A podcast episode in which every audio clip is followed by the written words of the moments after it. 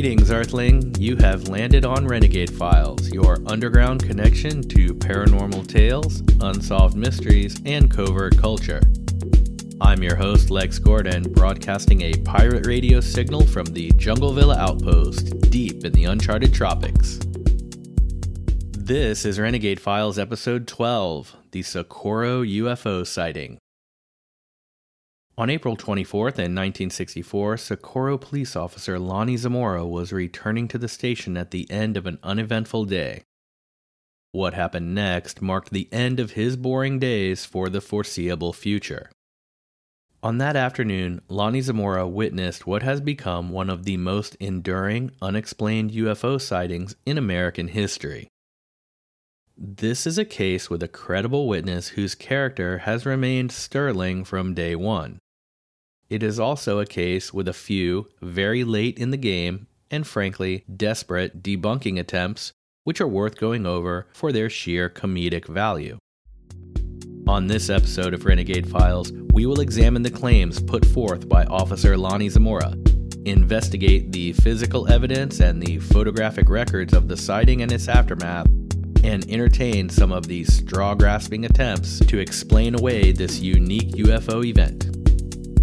So grab your Geiger counter, your 8mm home movie camera, and your mirrored shades, and come with me once again to the American Southwest and help me investigate the Socorro UFO sighting. The Socorro UFO sighting. The Socorro UFO sighting. The Socorro UFO sighting.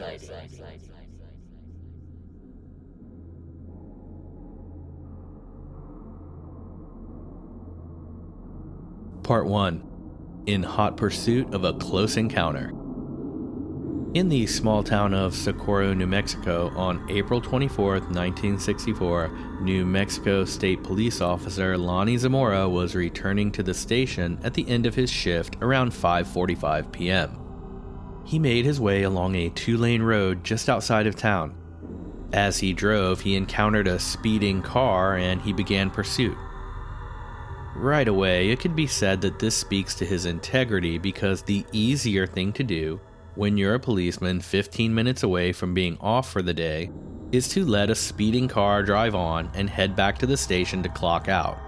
But before he could pull the car over, he noticed a large boiling dust cloud and a flash of light in the rugged terrain just off the main road. Zamora thought it could have been some high school kids racing on the back roads and that one of them might have turned over. Because this situation potentially involved injuries, he abandoned the speeding car to investigate. The side road leading through the scrub brush was bumpy, with washouts and large rocks here and there, so he drove slowly. He also realized that the location of the commotion was in the vicinity of a mining shed where he knew there to be dynamite stored, and he feared there may have been an explosion. Whether this was a car wreck or a dynamite explosion, it didn't look good, and he hoped that whatever it was, no one had been injured. He rounded a curve and crested a small hill.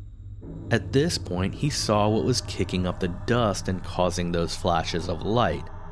A white, vertically oriented object was descending toward the ground, causing plumes of tan dust to roil up from the arid New Mexico soil. Beneath it was a fiery cone shaped glow. He watched the object as he continued along the rocky road to a flat spot where he could park his police cruiser. By the time he exited his vehicle, the craft had landed and he could see it resting in an arroyo between two shrubs. The odd egg shaped craft was perched on four legs, was about 20 feet tall, and displayed an angular red insignia on the white exterior. It did not say USA, it did not say Air Force, it did not say NASA, and it had no other logos or markings on it that he could see. He started toward the object, minding his footing as he made his way from the high ground where his patrol car was parked down the gentle but rugged slope of the gully.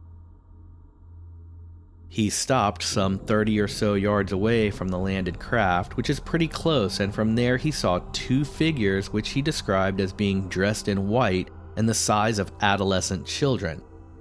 At this point, we can imagine that Zamora is going through what psychologists call an escalation of hypotheses.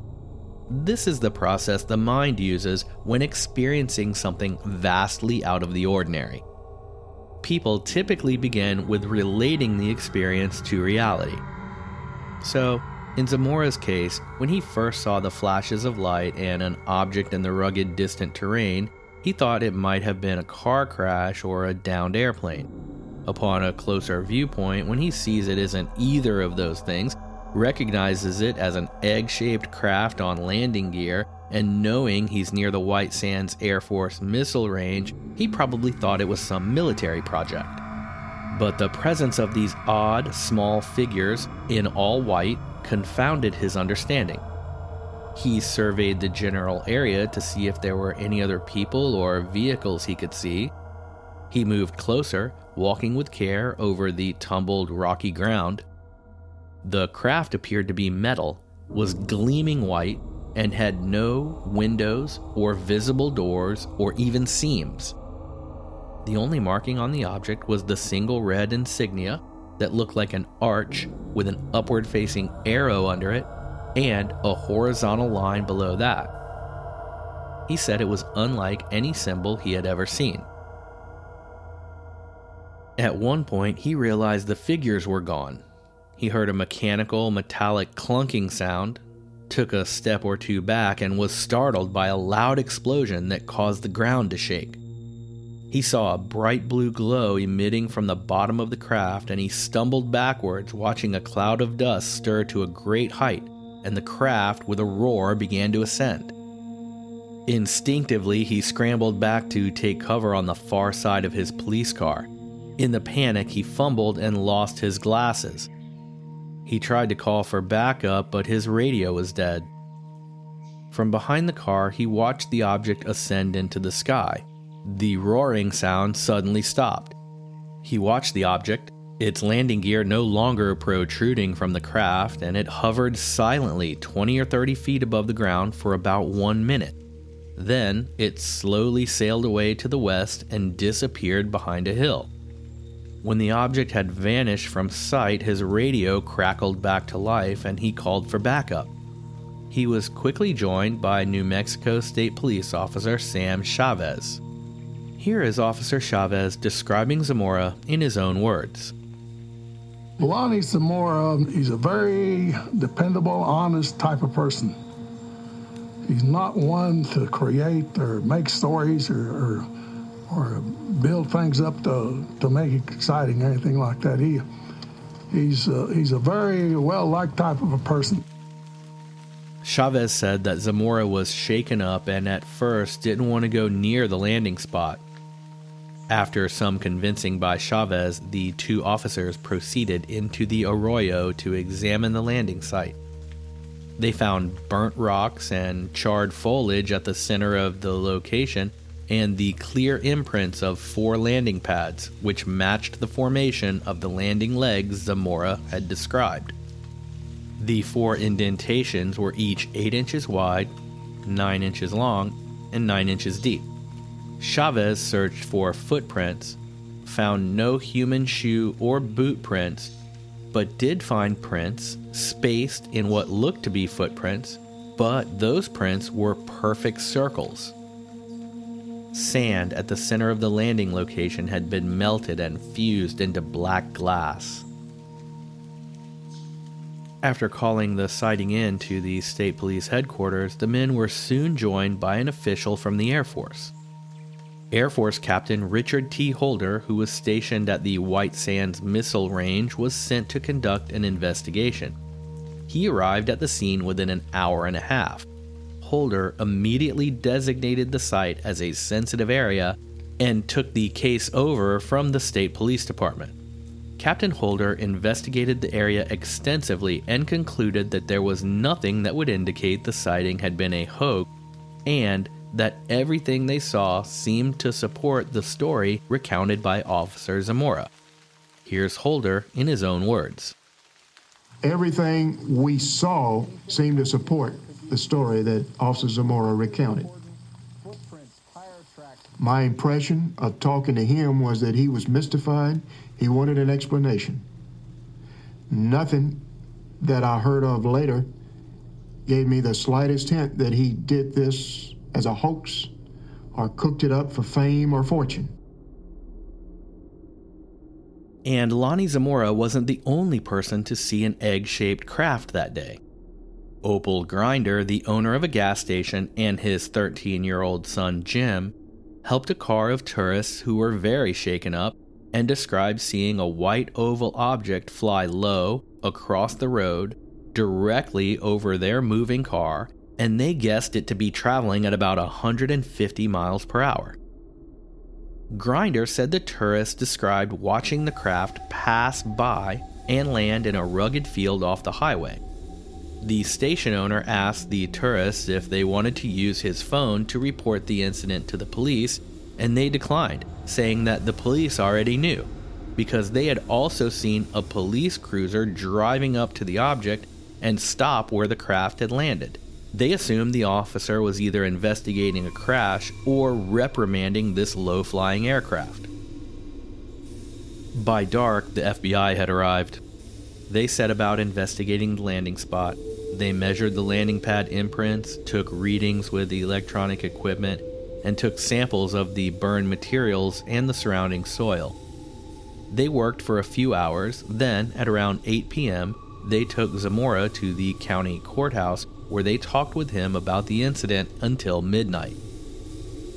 Although he said that the entire process was stressful, Zamora also said he was happy to help the FBI. If you'd like to help the RFA, that's Renegade Files Agency, just buy something cool from our merchandise shop. You get something groovy and you help the show stay independent and ad free. Find the shop link in the show notes and at therenegadefiles.com. Rock on. So, according to Zamora, the FBI had no idea what the object was or who the occupants had been, and they never said he wasn't free to discuss the occurrence. By the next day, the UFO sighting hit the local papers, and by the following morning, the story had become national news.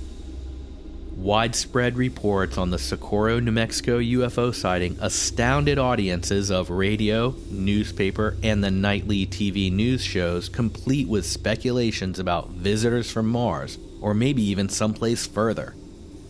All of this coverage eventually grabbed the attention of one of the country's foremost scientists at the time, and a man whose name would go on to become synonymous with the study of UFOs.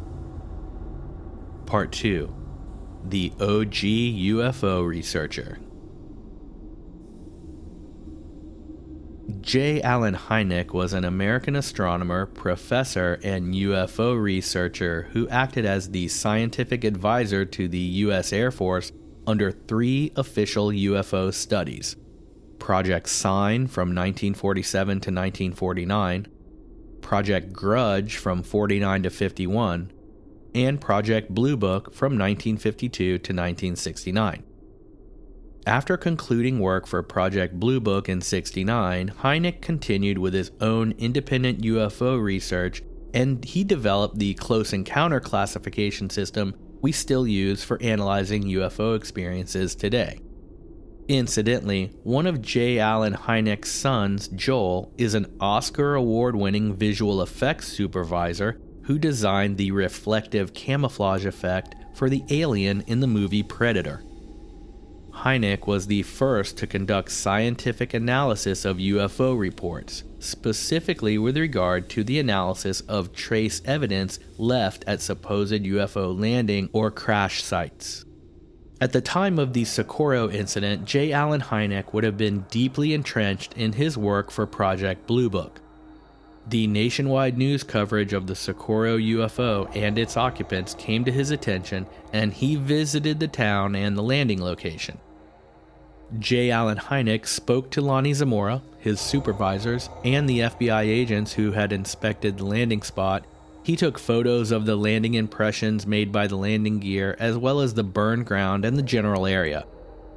This was one of the pivotal cases where the Air Force, through Project Blue Book, actively prevented Hynek from saying what he truly thought about this case.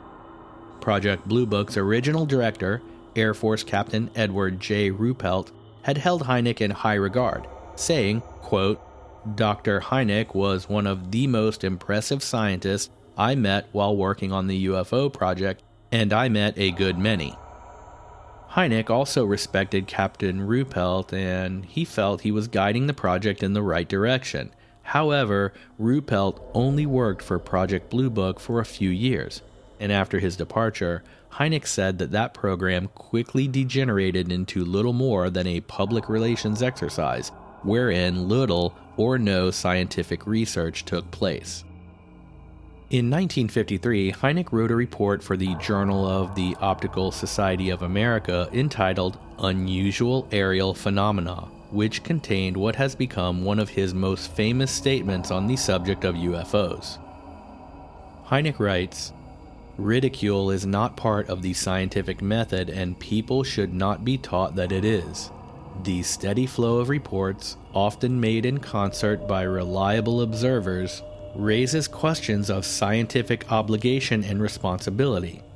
Is there any residue that is worthy of scientific attention? Or, if there isn't, does not an obligation exist to say so to the public, not in words of open ridicule, but seriously, to keep faith with the trust the public places in science and scientists? Hynek would continue his work for Project Blue Book for some time after the Socorro sighting, but his disagreements with the Air Force about how to manage the information they were gathering would lead to his much reduced involvement. Hynek felt that the Socorro UFO sighting and the subsequent evidence he collected made up one of the most important UFO sightings in history up to that point. At the conclusion of the official investigation, and according to the Air Force at the time, the UFO seen by Zamora had simply been an experimental aircraft operated by the Air Force itself. And while no experimental craft could account for a sighting at that location or at that time period, the official story, for decades, was that Zamora had simply seen an unaccounted for or unknown experimental aircraft. With regard to which experimental aircraft the Air Force was referring to in this report, their position was basically, we don't know, but that must have been what it was. In a private memorandum written after his investigation into this case and subsequently discovered among his personal papers by researcher and author Jerome Clark, Hynek wrote that it was clear that the story Project Blue Book had put forth about the supposed experimental craft was a story that the project officials knew to be untrue. But they had made it all up to keep Congress from harassing the Air Force over this matter. According to Lonnie Zamora, the Air Force had no idea what the craft was or where it or its occupants were from, and the officials he spoke with told him as much. That was until 21 years later when they miraculously figured it all out. In addition to research conducted by Hynek, retired police officer Ted Jordan also visited the location on the day of the sighting. He took photographs of footprints he described as looking like they had been made by coffee cups. This corroborates the testimony of Officer Chavez, who also described seeing round footprints at the site. On that day, Air Force officials at the investigation confiscated the roll of film Officer Jordan had used to take the footprint photos they said that after analysis, he could have the film back. When Jordan later inquired about getting his film back from the Air Force, they claimed that the film had been damaged by radiation at the site and contained no photos, so the film had been disposed of. Jordan always thought this to be evidence of a cover up. One FBI document from the Bureau office in Albuquerque states that, quote, Lieutenant Colonel, name redacted, from Kirtland Air Force Base could not explain the observations described by Officer Lonnie Zamora at Socorro, New Mexico. The document further states that an investigating major and sergeant said they were impressed by Zamora's sincerity and that they noted no radioactive evidence at the site. This documented statement of no radioactivity at the site seems to refute the Air Force claims that Officer Ted Jordan's photographic film of the footprints had been damaged by such radiation. Project Blue Book documents contain photos designated as footprints, And while some claim these are the landing pad prints, that same document does show those landing gear prints and designates them as vehicle imprints. The Blue Book docs also have photos of the burned shrubs, as well as the officers and others at the scene that day. Part 3 Official Story and Hoax Claims. And now, after all of this, we come to what are, ironically, the most far fetched and fantastical parts of this UFO sighting the debunking positions of the official explanations. And yes, in addition to the mystery experimental aircraft no one can find, there are a few more. It took the Air Force 21 years to offer up their now official explanation of the UFO and alien occupants sighted by police officer Lonnie Zamora back in 1964. The Air Force cites logs from the White Sands Missile Base charting government testing of the then newly developed Lunar Landing Module. The Air Force claims that what Lonnie Zamora saw was the prototype landing module they were developing as part of the space race to the moon. But according to JPL, the Jet Propulsion Laboratory in Pasadena, California, the lunar landing module being tested and alluded to in the Air Force documents concerning this case had no propulsion system. It could not take off, fly, or land on its own.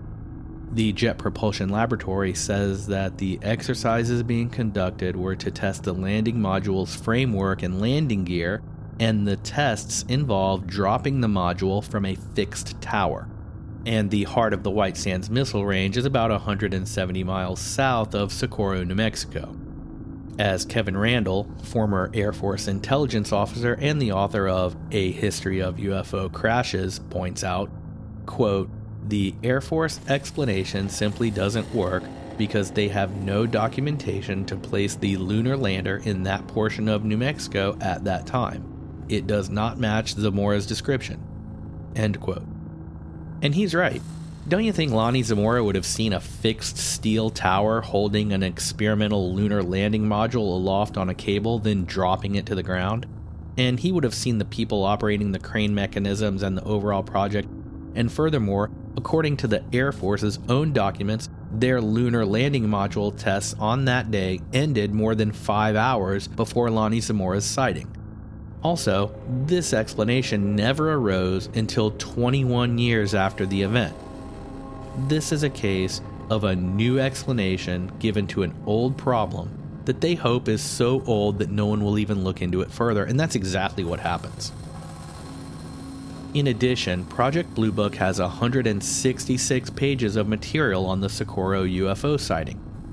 The official comments in the Project Blue Book Project 10073 record card, section 11, say, quote, Initially believed to be observation of lunar module type configuration, effort to date cannot place vehicle at site. Case carried as unidentified pending additional data. And in section 12 of this same card, there is a list of 12 options with boxes for checking under the heading Conclusions. This list is cool.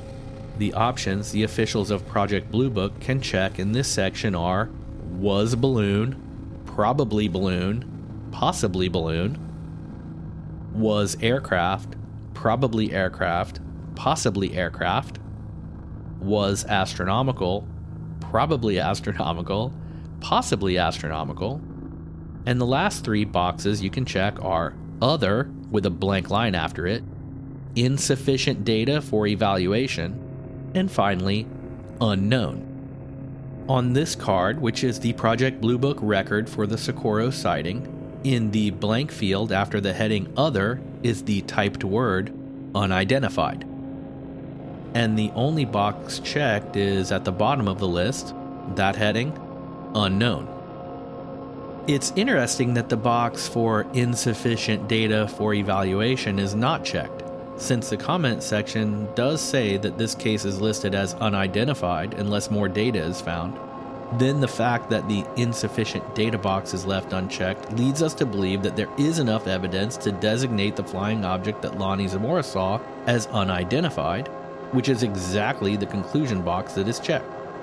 That, by any definition, is an official government document that describes, in no uncertain terms, an unidentified flying object. And yet, the Air Force claims that Lonnie Zamora saw the lunar lander being dropped from a crane. They also say that they sometimes carried this mock up lander with a helicopter, and some say that Zamora saw the helicopter carrying the lander. Don't you think Lonnie Zamora would know a helicopter if he saw one? Also, Air Force Captain Richard T. Holder investigated this possibility at the time of the incident, and he spoke to the pilots and operational personnel at the White Sands base, who concluded that all helicopters at White Sands were in the hangars at the time of this sighting. All helicopter activity was investigated within 300 miles of the sighting, including Biggs Air Force Base at El Paso, with negative results. Two radar installations, one at White Sands and another at Alamogordo, recorded no non scheduled air traffic in the area of the sighting at that time. Whether you believe the official explanation or not, the proximity of several important military installations surrounding Socorro may play a part in the UFO hypothesis. Socorro, New Mexico is just south of the Los Alamos National Laboratory, just north of the White Sands Missile Range, and just 50 miles east of the VLA, or Very Large Array Radio Telescope installation. It has been suggested that if you were a race of intelligent alien beings, this would be a logical place to observe our foray into the exploration of space beyond our blue planet. The Socorro event convinced Dr. J. Allen Hynek that the truth about UFOs was being covered up by the Air Force. Eventually, Hynek left his post at Project Blue Book. They had succeeded in turning one of their most respected and talented researchers into one of their most vocal and adamant critics. The final attempted explanation for Lonnie Zamora's UFO and alien sighting comes even later in the game, and this is a good one. And I have to say that anytime you're investigating a UFO story and you get to the point where there is research being conducted to debunk the debunking explanations, you know you're onto something. Another good sign for a credible UFO sighting is when the debunking explanations are more far fetched and harder to believe than the UFO story itself. This newest theory about the Socorro UFO event is exactly that. This debunking attempt comes to us from a series of articles written in 2012 on the UFO Explorations website. And all of this and more is linked in the Dark Intel files on our Patreon page, which has both free and paid content. Join the Renegade Files agency on Patreon and help the show stay ad free. Thank you. The summary of this theory is that the object that Lonnie Zamora saw was created and developed by college students as an elaborate prank on the officer.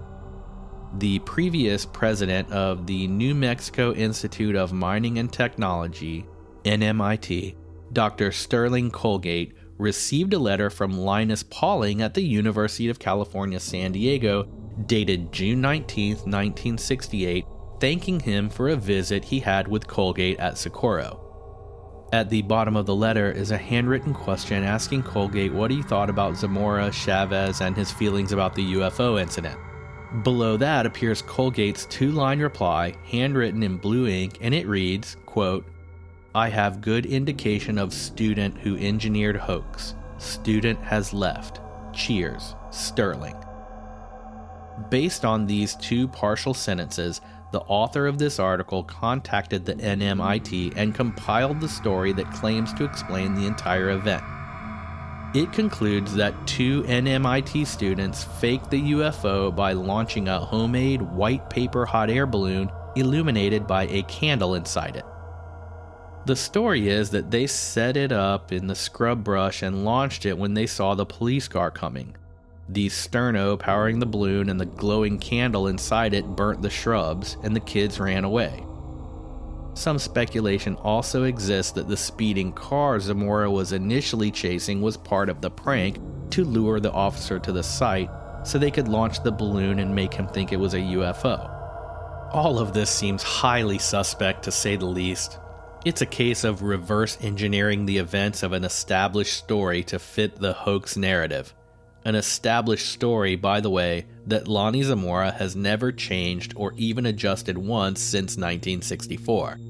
First of all, a homemade hot air balloon doesn't have four landing gear legs. It doesn't look like a solid metal object. It doesn't make an explosion loud enough to shake the ground. It wouldn't hover for a few minutes, then fly off so far that it vanished into the sky before a policeman's eyes. Zamora would have seen the college kids orchestrating and launching the balloon, and the entire thing is based on two short sentences at the bottom of one letter from decades ago. The author of the hoax theory article did interview Sterling Colgate recently, and all Colgate really says is that he still thinks it was a balloon hoax. So, college kids with a homemade paper air balloon with a candle inside it fooled police officers Zamora, Chavez, Air Force Captain Richard T. Holder, the FBI, J. Allen Hynek, and a car of tourists who said it flew over their car going 150 miles an hour. And the glowing effects and light flashes reported by Zamora were just a candle these college kids put inside their paper hot air balloon in the daytime.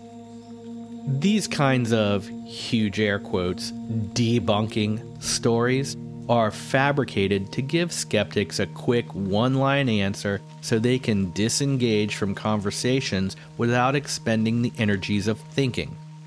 Oh, Socorro? Yeah, that was a hoax. Kids made a balloon to trick the cop. Whatever.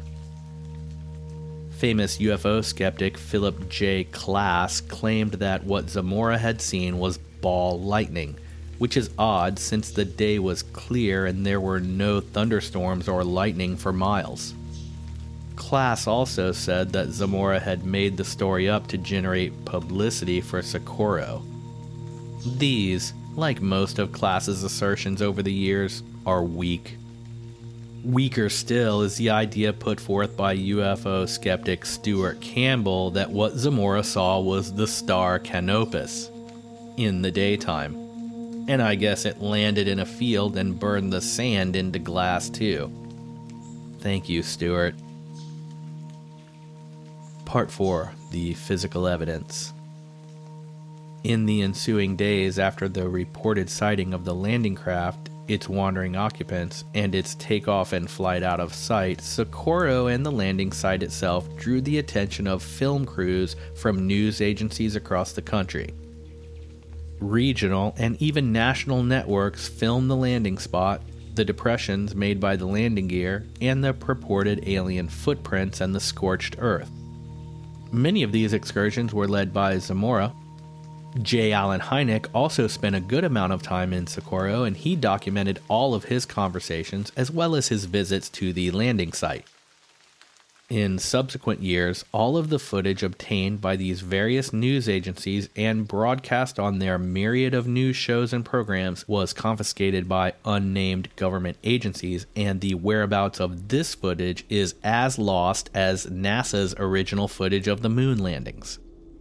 However, the Russell family had been on vacation traveling through New Mexico in April of 1964.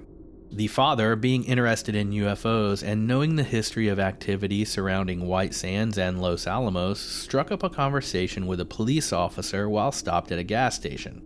That officer just happened to be Lonnie Zamora, and he took the Russell family to the landing site.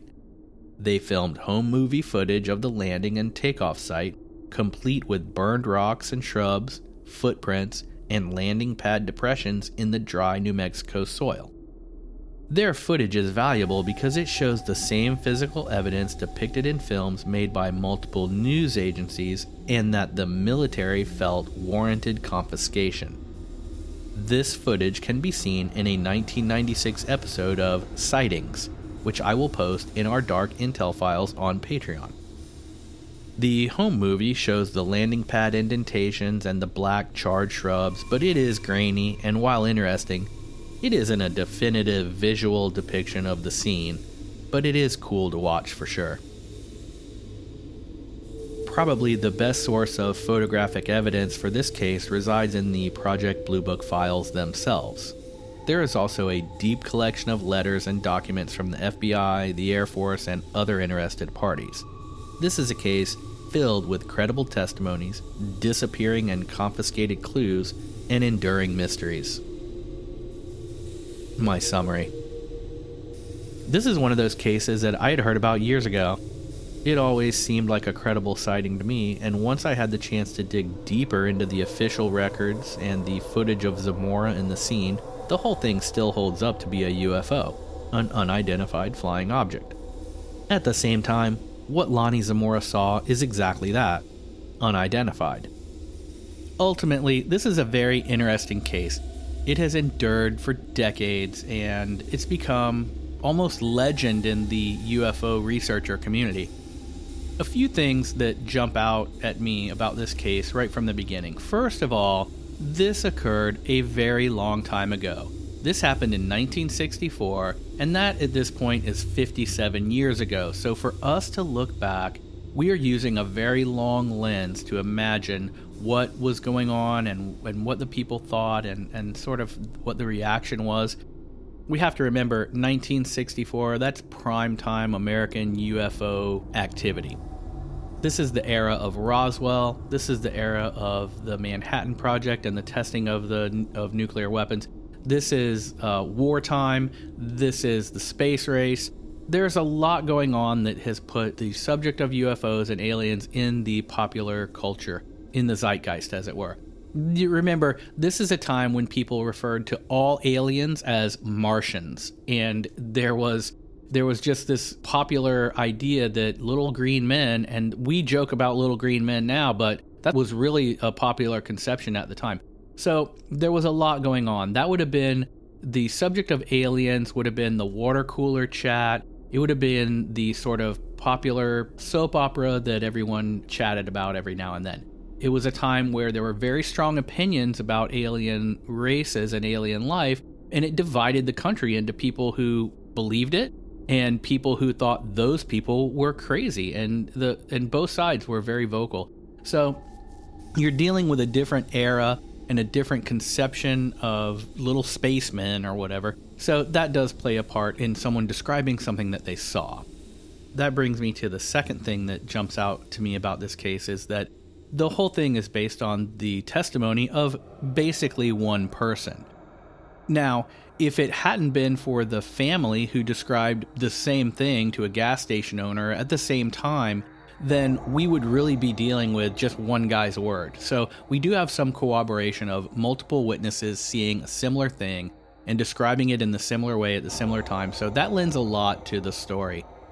At the same time, as credible and honest as Lonnie Zamora is, that doesn't mean that he couldn't make a mistake. It also doesn't mean that he might have seen something that while he did not know what it was, that someone else knew, right? Because this location is halfway between Los Alamos National Laboratory and White Sands, and it's near the Very Large Array. So you're talking about aerospace activity in the area, military presence, and it is quite possible that what Lonnie Zamora saw was a top secret experimental military craft, and that the military saying they don't know what it was is just part of their MO. I mean, not saying they know what it is is sort of par for the course in the category of top secret experimental military aircraft.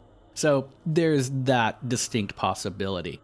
Another thing that stands out to me about this case in particular is it is one of those, and I've said it before, that falls into the category of a wildly different version of a UFO.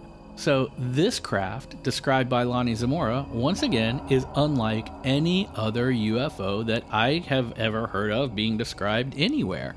It is egg shaped, it has four landing gear struts. The aliens that come out of it are dressed in a white, which is the opposite of the aliens at the Ariel School, which were dressed in black. I mean, this situation of these sort of experiences being so wildly varied is a part of what makes it so mysterious, I guess. I mean, if we were all seeing the same thing all the time, I think that you know, people would feel a little more comfortable saying, well, yeah, I saw it too. But this is a situation where, but very often the situation is that every time we see a UFO, it looks different. So the case of Lonnie Zamora fits exactly into that category of something that's just wildly unlike anything else anyone has ever described.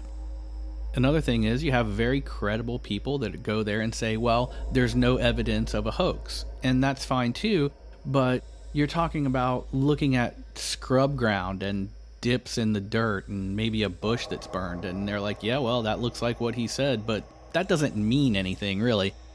And finally, we have some very credible people like J. Allen Hynek and the Air Force officials saying that when we looked at the area, nothing that we saw refuted anything that Lonnie Zamora said. There was no evidence of a hoax, and everything that we discovered matched up perfectly with what he described. Okay, that's fine, but that really doesn't tell us anything either because what you're talking about is rugged, rocky, sort of deserty scrub land and what we're seeing are depressions in the ground and a burnt bush. You know, I mean, yeah, sure. They're like, well, there's the depressions in the ground and there's the burnt bush. He said that that's what happened, and it looks like he's telling the truth. It doesn't mean that he's lying, but it also doesn't mean anything definitive about what he saw. It's just sort of a won't hurt, might help kind of nice little nod toward what they saw when they were there. They're not seeing much. It's not like the UFO left like a video of what it did. We don't have any photos of the craft. What we've got is pictures of the ground and pictures of a burnt tree. While it's interesting, and I guess it corroborates what uh, Lonnie Zamora says, it's pretty scant evidence for what J. Allen Hynek calls the most important UFO event in history up to that point. It's not to take away anything from Lonnie Zamora or his story. It's just the fact is that there's there's scant little evidence here. Yes, it corroborates what he says if what happened happened in the way he said it, but it doesn't mean that something he totally didn't understand that was not a spaceship with aliens. It could have been a lot of things. So, I don't know. I think it's a credible story because the witness is credible. I think there's scant evidence, even though that little bit of evidence was analyzed by a lot of people the FBI, J. Allen Hynek, Project Blue Book, the Air Force. All of them saying, well, it doesn't look like any hoax was perpetrated here, but then what would a hoax look like on the rocky, dirty ground out in a desert arroyo, which is basically a word for a ditch? So you know, it's a it's a cool case, and it's fun to listen to the testimonies, and it's cool that Lonnie Zamora has gone on the record, and he's never wavered from his testimony. You know, I tend to believe that he saw something unique there. What it was, you know, I, I'm not really sure. I can't tell you what it is. All I can tell you is what I believe it is not. It is not a prototype lunar lander dropped from a crane. It is not a lunar lander being carried by a helicopter. It is not a homemade paper hot air balloon with a candle inside it. It is not ball lightning in a clear blue sky. It is not a star in the daytime. It is not a publicity stunt for the town, and it is not a UFO incident likely to soon be forgotten. 10 4. Thank you sincerely for helping me investigate the Socorro UFO sighting. Subscribe or follow the show now so together we can meet here every 10 days and explore the deepest covert stories where logic clashes with the official narrative. I'm glad to have you in the Renegade Files crew. I'm your host, Lex Gordon, signing off for now.